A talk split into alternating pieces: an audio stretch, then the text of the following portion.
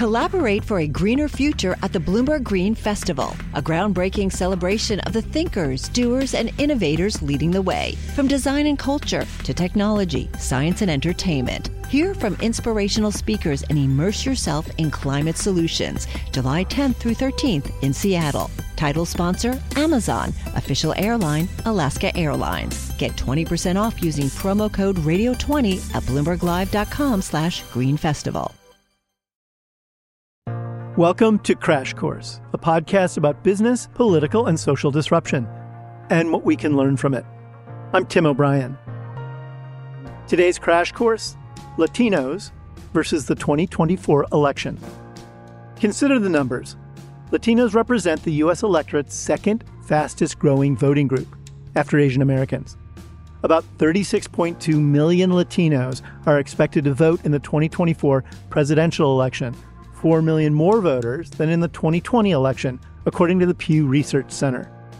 Latino voters have tended to have low turnout rates in elections, but this hefty increase in that electoral pool is due to the mobilization of enthusiastic and engaged younger, U.S. born Latino voters. And you'll find that growth concentrated in swing states in the western U.S., like Nevada and Arizona. 45% of all eligible voters in New Mexico are Latinos. And California is home to about 25% of all eligible Latino voters in the entire U.S. Latino voters have strong regional differences in their cultures and values, and this plays out around what they care about entrepreneurial opportunities, abortion, voting rights, citizenship, immigration, and other issues are front and center. Latino voters played a pivotal role in Joe Biden's 2020 victory, and they will figure prominently in a 2024 presidential race in which Donald Trump can leverage strides he's made courting them. They'll both work hard to woo Latinos, and the race could be decided, in part, by who's the most successful. I'm happy to tell you that Maria Teresa Kumar joins me today to dig into all of this. Maria Teresa is the CEO of Voto Latino, an influential advocacy group that mobilizes Latino voters around a range of issues.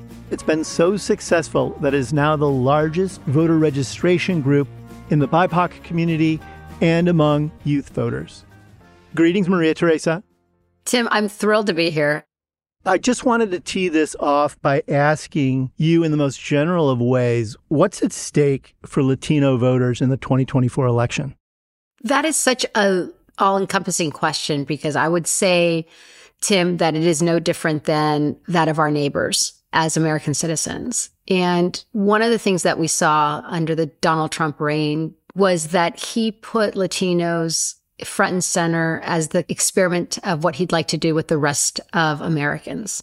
And I say this not lightly. We were absolutely the canaries in the coal mine. When he descended that escalator and basically said that we were criminals and rapists, he tried to be too smart by half, saying that it was the person crossing the border from Mexico. But there was not a Latino in America who understood that he meant us. And then he denigrated every single institution when he went first after a Latino reporter of Jorge Ramos. That was his indication that he was going to go after the press as a whole. And we saw that when he was in office. Then we saw him go after a Mexican judge. And we saw his playbook that he was intending to do that for all of the judicial branch. And if we were to take his word of what he has now claimed in the New York Times, he intends to concentrate power and make America a democracy on paper only. And so while we have absolutely, the Latino community, been at his crosshairs first, we are the litmus test of what he intends to do with our democratic institutions as a whole. And so when he speaks, you and I both took him seriously from the onset. We saw many colleagues kind of shrug him off as a joke. But if someone tells you who you are, you believe him the first time. And boy, has he fulfilled everything he said he was. Yeah, there should be little question in people's minds about who Donald Trump is and what he intends to do. There's enough evidence now. People might have skated on that in 2016 if they didn't read or listen, they might have gotten away with that, but you know, no longer. And you know, and why should other voting groups be concerned about all of this, whether they're Asian American voters or black voters or white voters? What is the common thread or the commonality here that each group should pay attention to? I would say that one of the reasons that immigrants fled and are here because they recognized that they had a deep entrepreneurial spirit, but perhaps no connections. And in America, if you have a good, fine idea, it has a shot. In Latin America, you don't have a shot at all at your big dreams because you are immediately born into a class, whether you like it or not. And you're immediately born into a corrupt system that you may have a great idea, but you're going to have to grease the hands of someone as little as the cable guy to put in your internet connection so that you can go ahead and found your company. And so when folks say, well, what is Donald Trump you know, why is he such a threat to democracy? I also like to say we often talk about the rights that he has said that he's going to abdicate, whether it's a woman's rights and agencies over her body through abortion, whether it's condoning book banning so that we don't know our history. We can talk about those rights as fundamentals, but then we should also look at the rights of what makes America a thriving democracy.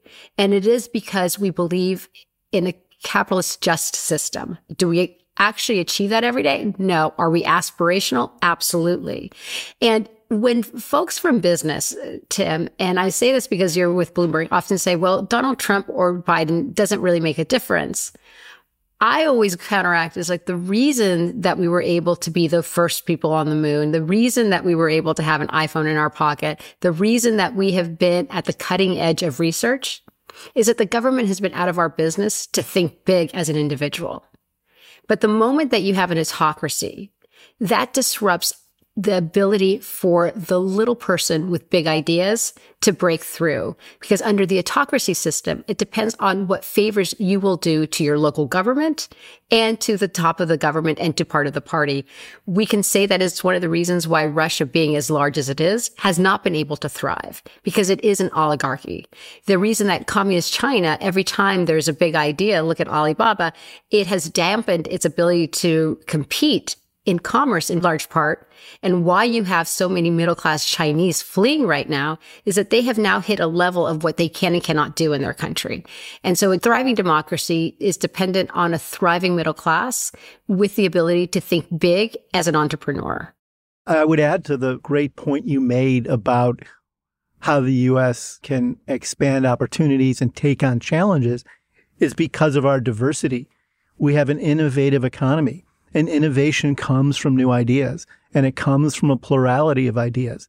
And those ideas and that innovation are only as strong as the diversity of the population they represent, which is another reason why immigration is key to both U.S. democracy and U.S. opportunity and U.S. economic growth, which anyone who really digs into this knows.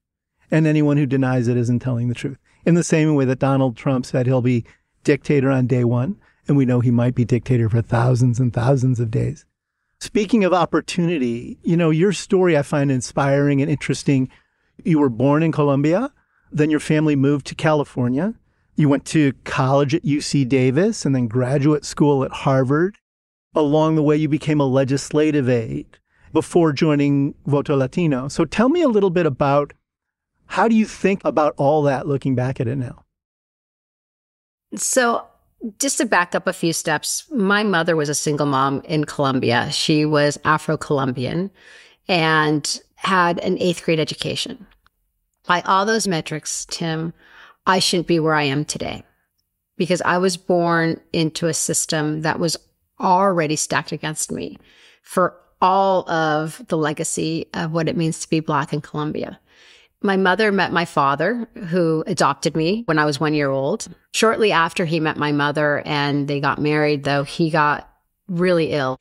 And so my parents had to pack their bags and move from a very solidly middle class in Colombia to Northern California, where I like to say prepared me for the moment of Donald Trump. and I say this because my grandparents did not have their wits about them that my father shows up with a Latina and her daughter and their only interaction, quite frankly, with Latinos at the time were the migrant workers that worked their fields.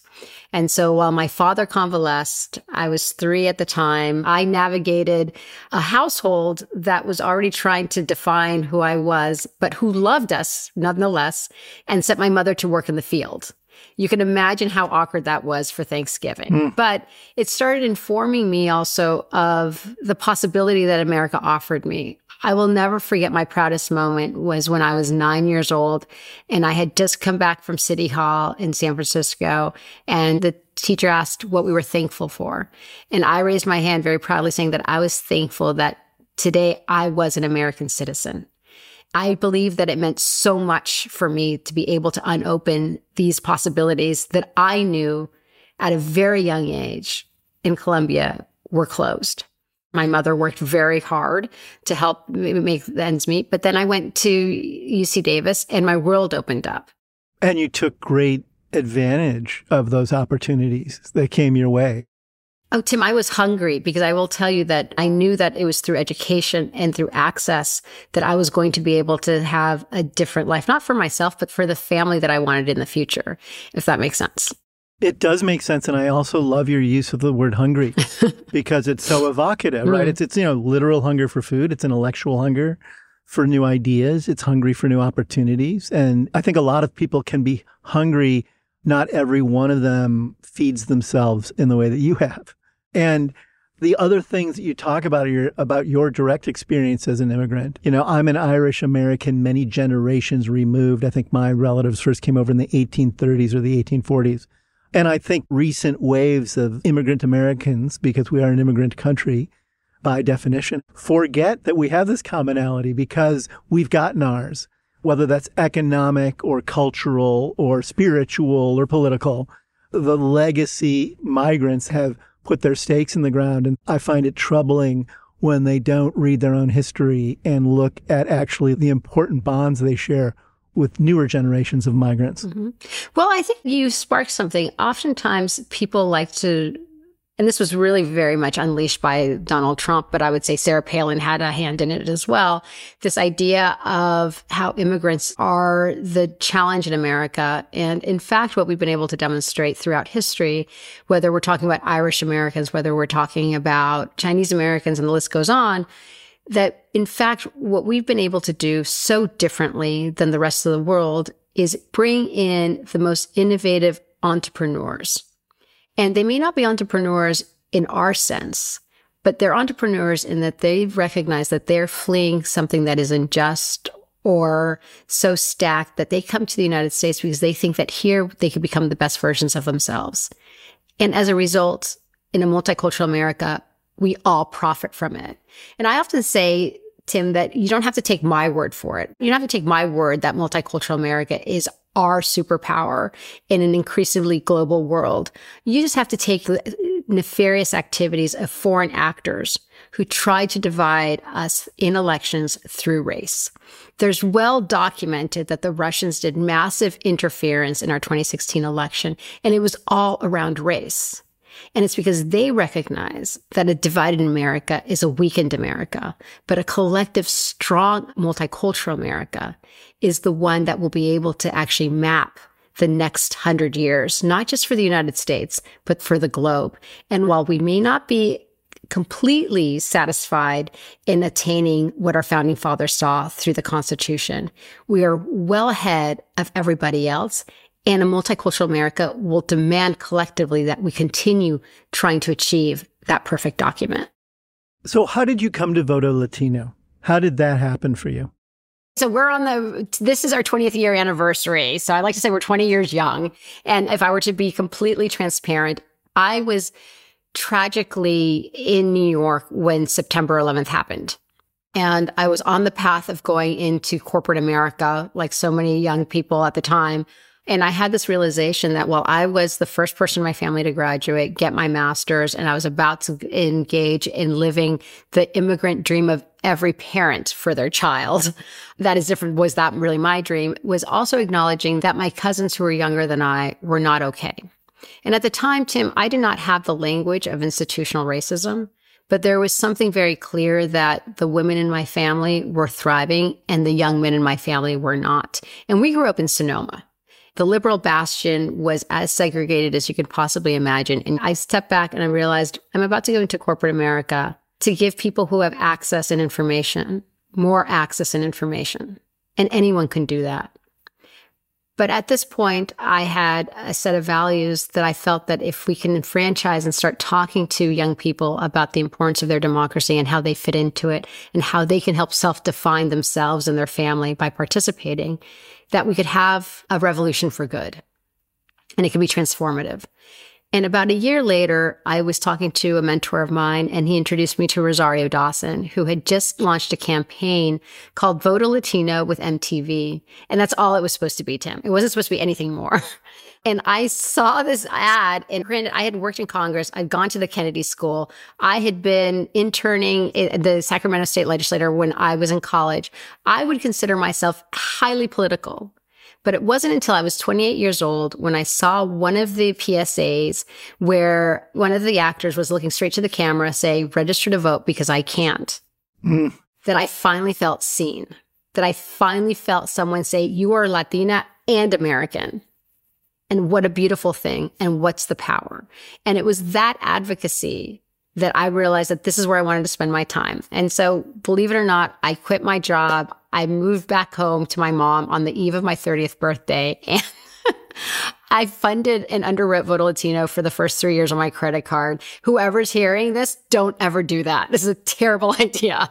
But it was this deep understanding that I had navigated America from my mom since I was nine years old. And there were millions of other young people doing the same thing. And while Latinos are the second fastest group of growing Americans, we're also the second largest group of Americans. And for the last two census, Tim, it's been because of the Latino growth. 52% of the US population growth has been attributed to Latinos, not immigration, but the birth of American Latinos if you can, in a kind of a direct and succinct way, tell me a little bit about what your involvement in Voto Latino meant to you as an activist and someone who was deeply politicized. So, when I inherited Voto Latino, it was just an idea and PSAs. And it was the first organization to speak to me as an American. And I fell in love with its possibility because I knew that when I was underage, I was navigating this country for my mother, for my grandmother by translating everywhere. And I knew that millions of other Latino youth were doing the exact same thing. And they didn't realize that at the time that when they turned 18, all of a sudden they would have greater agency to impact their families than through simple translation by really navigating the country by basically registering to vote, registering their families, and changing dynamics in this country. And understanding the tools that they needed to use to empower themselves. That's exactly Not right. Not the vote alone, although it's an important one, but you brought many other organizing principles to bear on that effort. That's exactly right. One of the things that, uh, if you were to ask what makes us principally so different from other voter registration, I would define us more as a civic education and advocacy organization because not only do we register you to vote, but then we inform you about the issues that matter to you. And then we teach you how to take action. We don't leave you the next day, but we really create a community. And what's neat is that if you were to go into Texas and ask a 17 year old if they know Voto Latino, almost seven out of 10 will say that they do. We've been able to see how young people, once they recognize that the levers of power really lie in their hands, they participate and they start changing the direction of their states. So, on that happy note of both brand recognition among voters and your great organizing effort, I want to take a quick break so we can hear from a sponsor and then we'll come right back.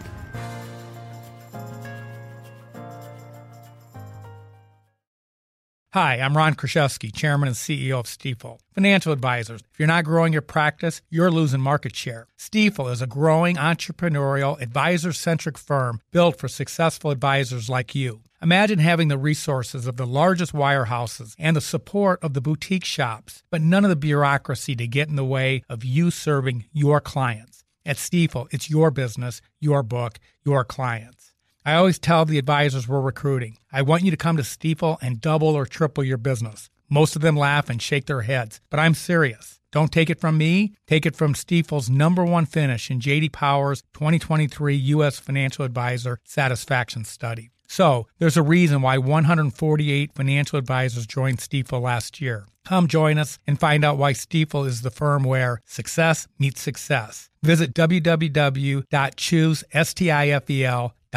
Stifel Nicolaus and Company Incorporated, member SIPC and NYSE. Collaborate for a greener future at the Bloomberg Green Festival, a groundbreaking celebration of the thinkers, doers, and innovators leading the way. From design and culture to technology, science, and entertainment. Hear from inspirational speakers and immerse yourself in climate solutions. July 10th through 13th in Seattle. Title sponsor Amazon. Official airline Alaska Airlines. Get 20% off using promo code Radio20 at BloombergLive.com slash Green Festival. I'm back with Maria Teresa Kumar, CEO of Voto Latino, and we're talking about the power and promise of Latino voters in the U.S. You have just been regaling me with both your poignant and powerful personal story of how you became a voter organizer within the Latino community, and then Voto Latino's own strides in both the depth of its representation across a number of states and the variety of issues that it embraces and advocates for. On that note, can we talk a little bit about demographics? You know, I think many Americans, particularly white Americans, think of Latinos as this big, homogeneous block of people doing something here or there. And it's a richly diverse, geographically dispersed community. And that's important, I think, in understanding that community's interests as voters and its needs as citizens, right? Absolutely. And I think one of the things, Tim, that most fellow Americans don't know is how young the population is. So, according to a Pew study that came out a few years ago, the most common age among whites is 58. The most common age among African Americans is 33. But the most common age among Latinos, I'll give you a guess. Well, I'm gonna. Well, since you've set me up, I'm gonna say 22. 11 years old. Oh my gosh. I wasn't even close. and Wow. most folks aren't, right? I mean, I asked the same question in Little Rock with a conversation we were having with Hillary Clinton and her crowd. And I have to tell you that when I said 11 years old, she included gasped. But it also speaks to the moment we're in. It speaks to the moment where you have voter suppression laws that are trying to beat back not the voter today, but the voter that's coming. It wasn't until 2018 that Latinos became the second largest demographic of voters. We have a Latino voter turning 18 every 30 seconds in this country. And they are not on the coasts, but they're in the eight states where we have focused on. They are in Georgia, North Carolina, Nevada, Arizona, Pennsylvania, Wisconsin, Texas. We can park Florida there for a second. But this is what's really interesting. In a place like Arizona, where the Latino vote is close to 40% of the vote, what's just as interesting is that 35% of them are young people under the age of 29. In 2020, Voto Latino proudly registered and turned out 32,000 Arizonans. 19,000 were first time voters. Biden won by less than 12,000 votes. Right. But guess what the opportunity is? In Arizona alone, we're expecting 163,000 young people to have turned 18 in the last four years. So more than 10 times the margin of victory that Biden squeaked by. And tell me, they also tend to be more engaged with the process than their parents or their grandparents, right? Like they're That's less exactly reticent right. about expressing themselves politically, about registering to vote, about actually voting, which is a huge cultural and democratic change that's fundamental, right? Well, and this is where people like to say, well, we see that Latinos are turning to the right. And that's not the case because the older Latinos, even they, 60% of them voted for Biden. Even they did.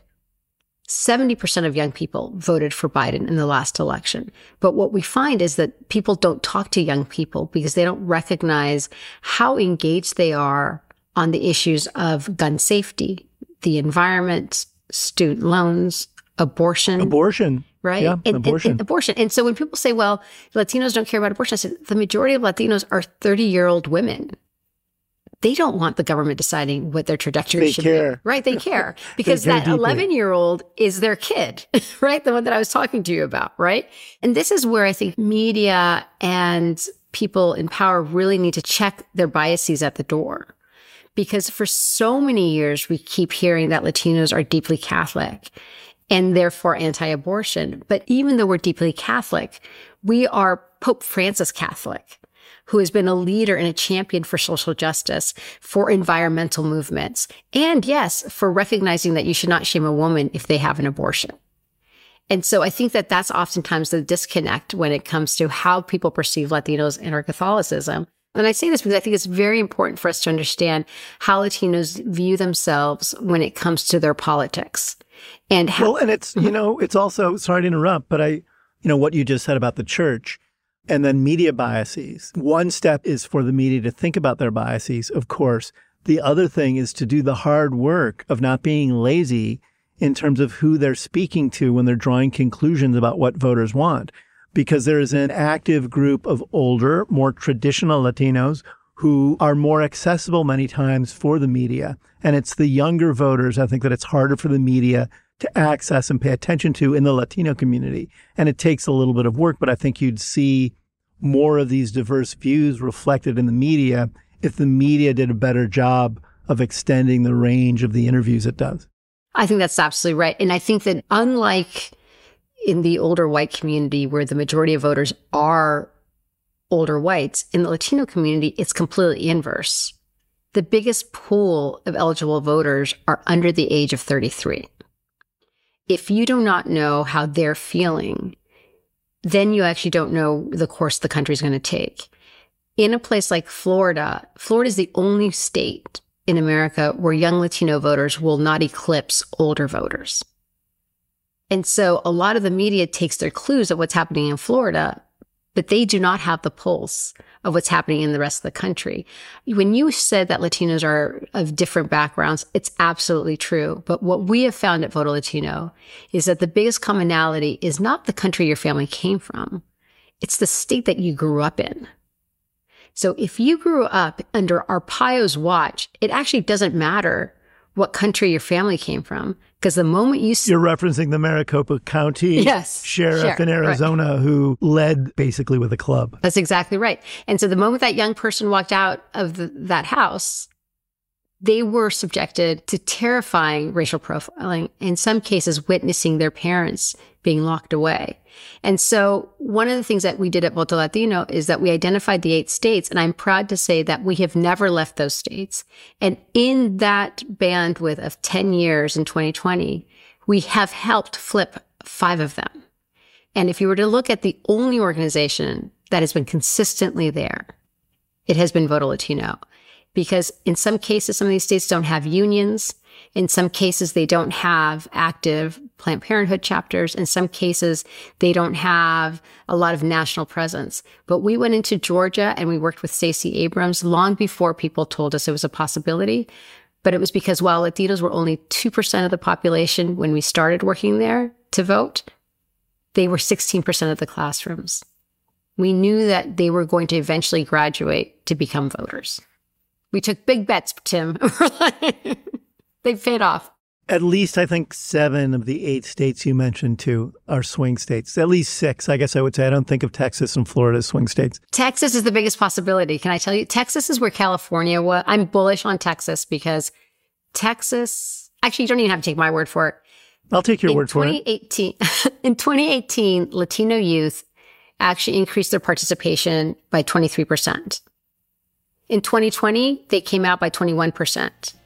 Well, now that you've convinced me that Texas is in play, which I did not think it could be in play, and maybe you're saying it's going to be in play one day, we can come back to that. But on that note, I want to take a break and hear from one of our sponsors, and then we'll continue this very interesting conversation. Hi, I'm Ron Kruszewski, Chairman and CEO of Stifel. Financial advisors, if you're not growing your practice, you're losing market share. Stifel is a growing entrepreneurial, advisor centric firm built for successful advisors like you. Imagine having the resources of the largest wirehouses and the support of the boutique shops, but none of the bureaucracy to get in the way of you serving your clients. At Stifel, it's your business, your book, your clients. I always tell the advisors we're recruiting, I want you to come to Stifel and double or triple your business. Most of them laugh and shake their heads, but I'm serious. Don't take it from me. Take it from Stifel's number one finish in JD Power's 2023 U.S. Financial Advisor Satisfaction Study. So there's a reason why 148 financial advisors joined Stifel last year. Come join us and find out why Stifel is the firm where success meets success. Visit www.choosestifel.com. Stifel Nicolaus and Company Incorporated, member SIPC and NYSE. Collaborate for a greener future at the Bloomberg Green Festival, a groundbreaking celebration of the thinkers, doers, and innovators leading the way. From design and culture to technology, science, and entertainment. Hear from inspirational speakers and immerse yourself in climate solutions. July 10th through 13th in Seattle. Title sponsor Amazon. Official airline Alaska Airlines. Get 20% off using promo code Radio20 at BloombergLive.com slash Green Festival.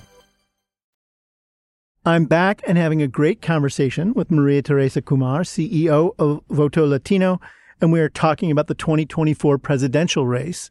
And right before we took this break, Maria Teresa, we were talking about activating the Latino vote in different states and what that might look like. We touched on Texas.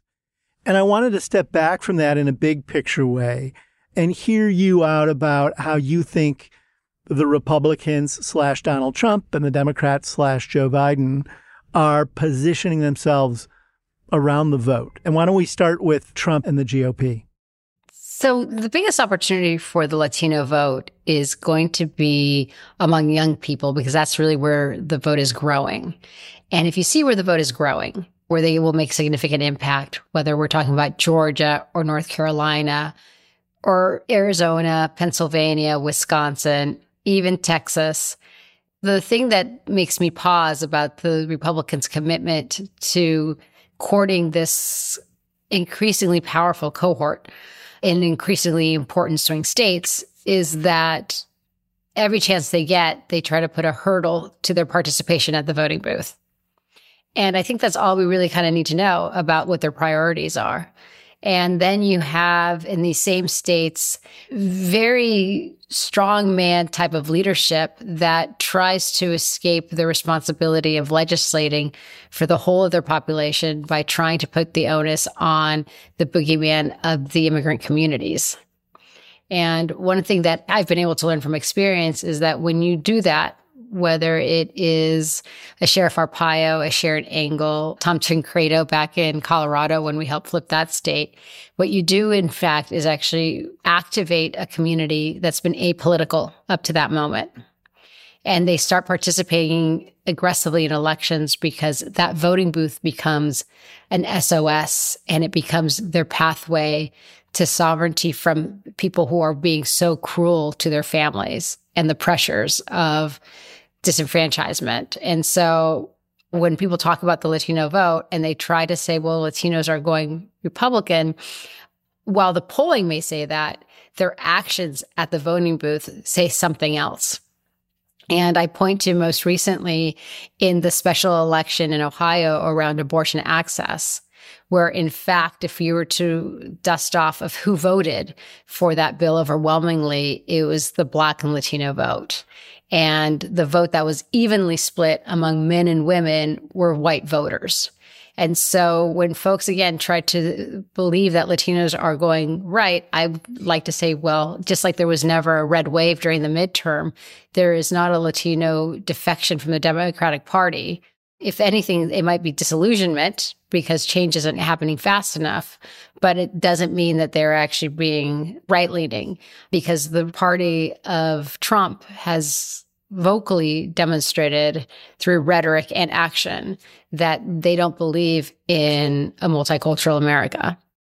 And on the GOP's positioning towards DACA, you know, the Dreamers and citizenship for migrants who are born here and grew up here and now are adults, they have been tone deaf and heartless around that issue as well in lots of ways, in addition to the voting booth issues you've brought up.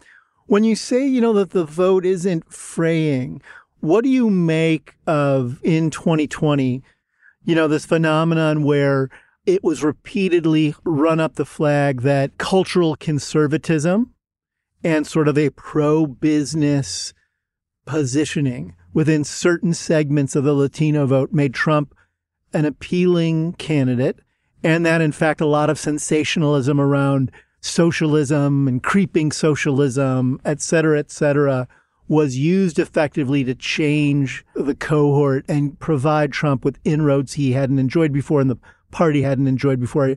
Do you think that's just a false narrative or isn't statistically significant? Yeah. So I think that is it's learning where that socialism message played well and where the Democrats ignored. And that was Florida.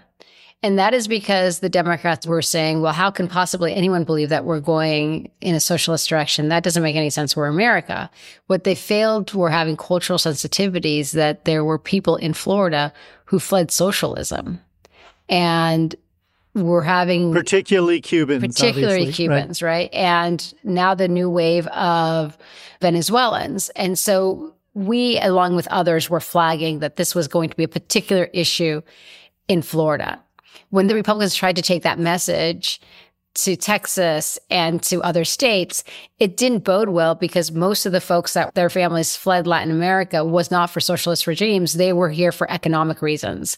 So it didn't mash up. It didn't align. And when we did a lot of our polling post the election, we found that the folks that did vote for Trump, outside of the socialist message, the number one reason was because he was a businessman. And number two, because he signed their COVID checks. And so you can say what you want, but they could say, well, I don't know what the Democrats are going to offer me, but this person can be a racist, but at least he provided me some sort of relief right? There is a lot of learning that needs to happen in the Latino community because they're mostly first generation that a president's name on a check is actually not his cash, but their cash, right? Right, so, right. Which is actually the story of Donald Trump's life as a businessman too, is every, every check he signed has been someone else's money. Somebody else's money.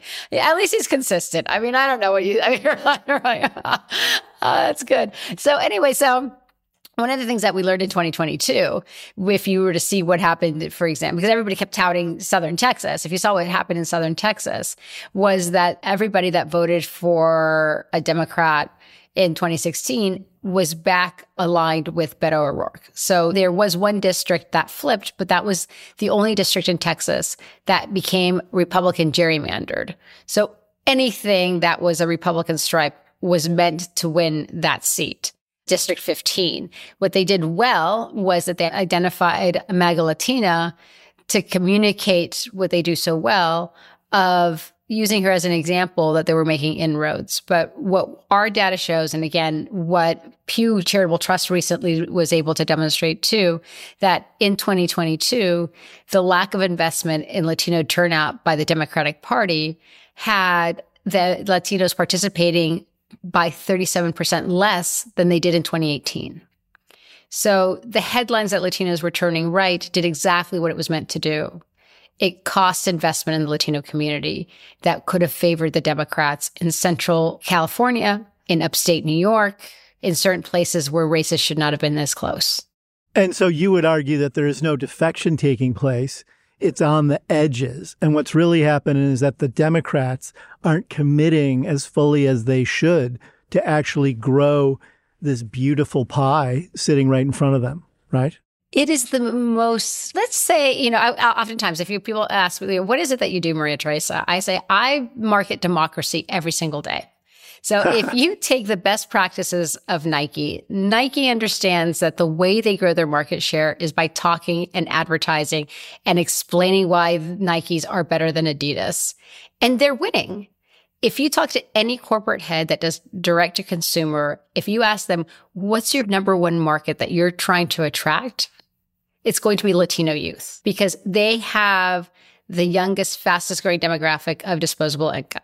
Full stop the fact that the Democrats don't seem to completely own this opportunity is really beside myself. I mean, there are places like I mentioned earlier, Arizona, where Biden won that state by less than 12,000 votes, but waiting in the wings are 163,000 Latino youth to be registered to vote, who, when you poll them, are 70% aligned with progressive values.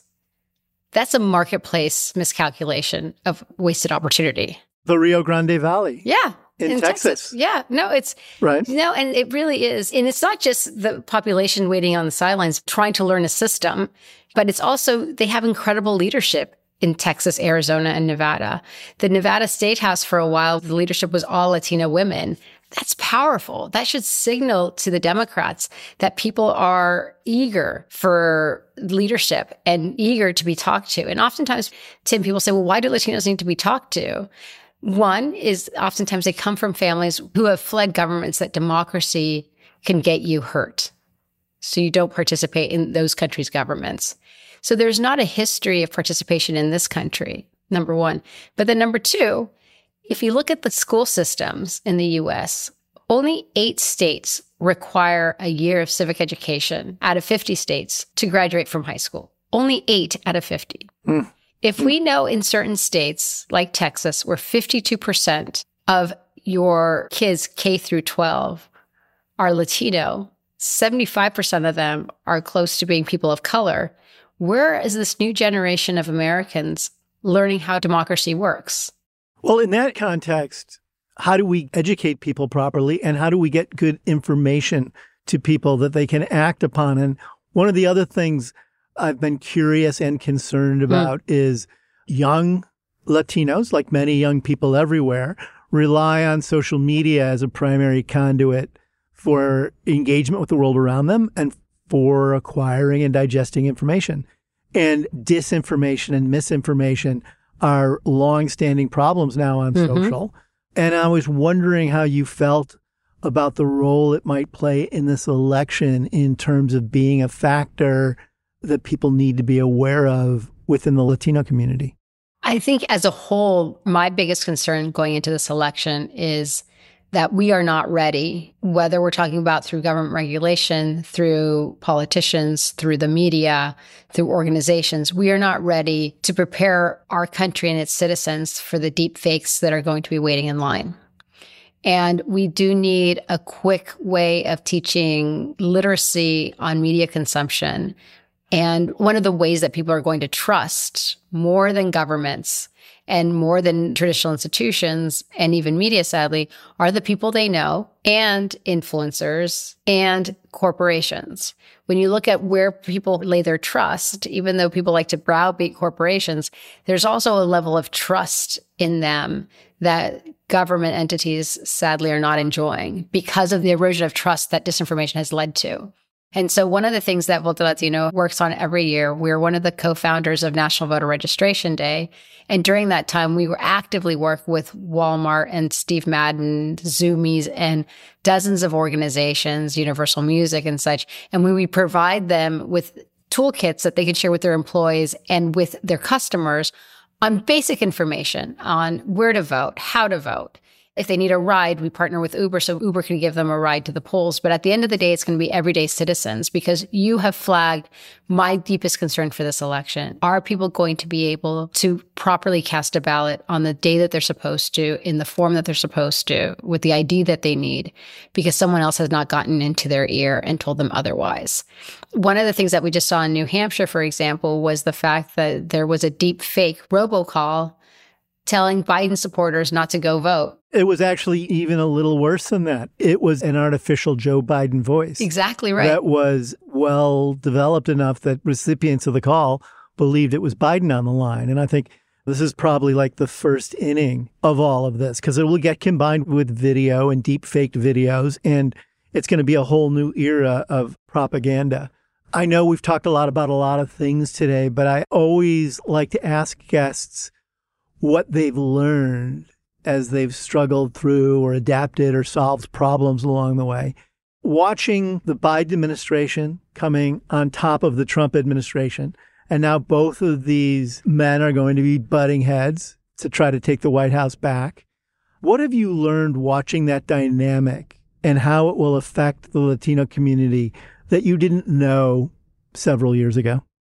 So for a long time, Tim, when I started this journey of Voto Latino 20 years ago, I had to tell people that they had to trust that when they voted, that their vote would work with very little to show for.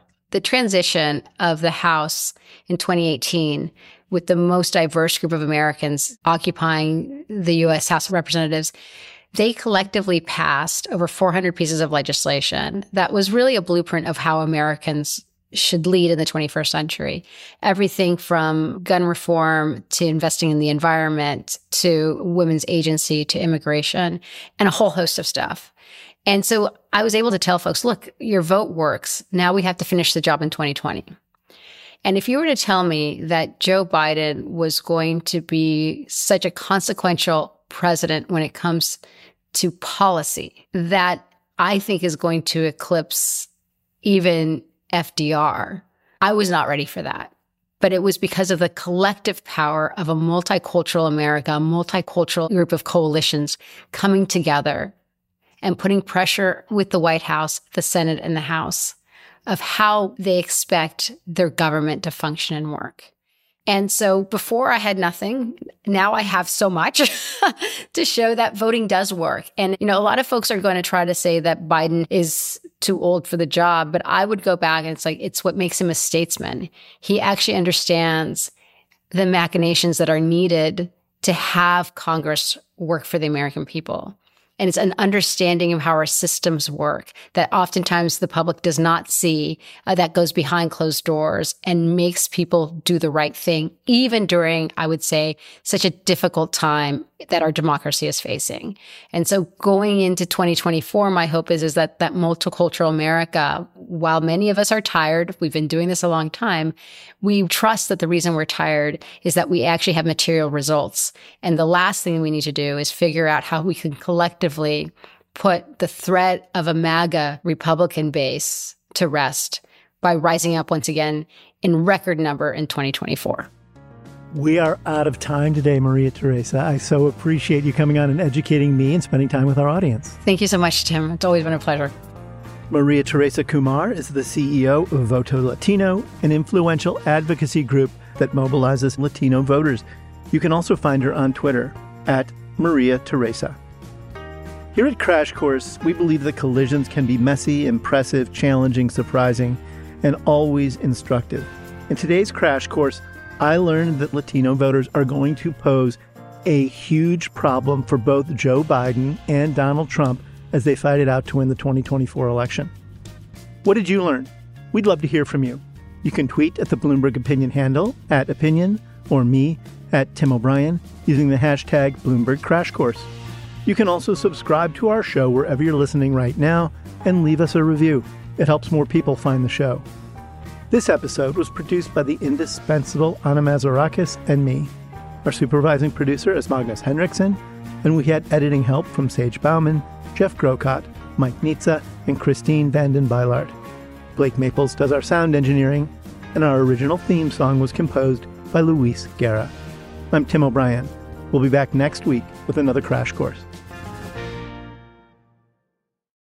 Collaborate for a greener future at the Bloomberg Green Festival, a groundbreaking celebration of the thinkers, doers, and innovators leading the way. From design and culture to technology, science, and entertainment. Hear from inspirational speakers and immerse yourself in climate solutions. July 10th through 13th in Seattle. Title sponsor Amazon. Official airline Alaska Airlines. Get 20% off using promo code Radio20 at BloombergLive.com slash Green Festival.